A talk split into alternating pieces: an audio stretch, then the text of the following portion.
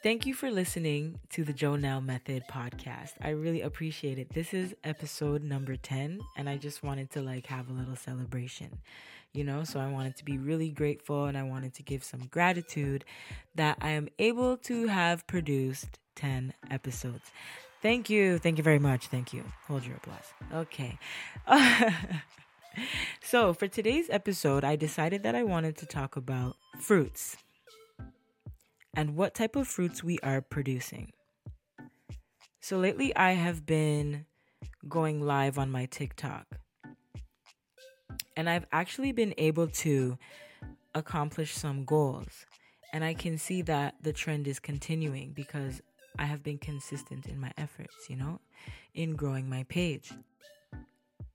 So I would say that I am producing good fruit because my intentions are being fulfilled. Now, say for example, you are having a bad day. Think about what you thought about first thing when you woke up that morning. Now, think about how your day could have been if you had a more positive thought that morning. Have you ever thought about how much we could actually affect our day just with a simple thought? What if our first thought was a thought of gratitude? How would that affect the rest of our day? So, the point I'm trying to make about fruits is that I've, I learned this a really long time ago. But if you have a rotten fruit on a tree, it usually doesn't mean that there is something wrong with the fruit. So even if you cut it off of the tree, even if you were to cut the limb off of the tree, the tree would probably pro- still produce rotten fruit. The problem that occurs in the, the tree is coming from the root, right? And so you have to get down to the bottom of things in order for you to figure out how you keep on getting these negative results, you have to get to the root cause. What is producing these outcomes? What is producing these fruits? You know what I'm saying? I wake up in the morning and I say, This is what I'm going to do today. I'm grateful that I'm able to do this today. And then I usually end up having a good day. Now, that doesn't mean everything necessarily goes my way but I still have a good day. I end the day feeling good. So ask yourself this question Why did I have this sort of day, or why did I have this sort of reaction? Why did what this person say to me make me feel this way?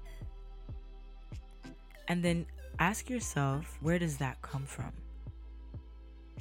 Sometimes these negative thoughts that we have, they're like reoccurring nightmares because we probably have gone through something that made us have that negative thought in the first place.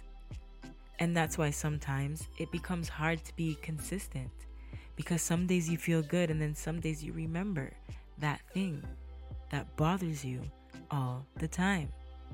It's okay because sometimes I remember too. But it doesn't mean that I'm a bad person or I'm not good enough or I can't do anything I put my mind to. It doesn't mean anything ill or negative about me. Because I know who I am. And I know what I can do. And I know how I went through something that almost destroyed me. But I lived. And I survived.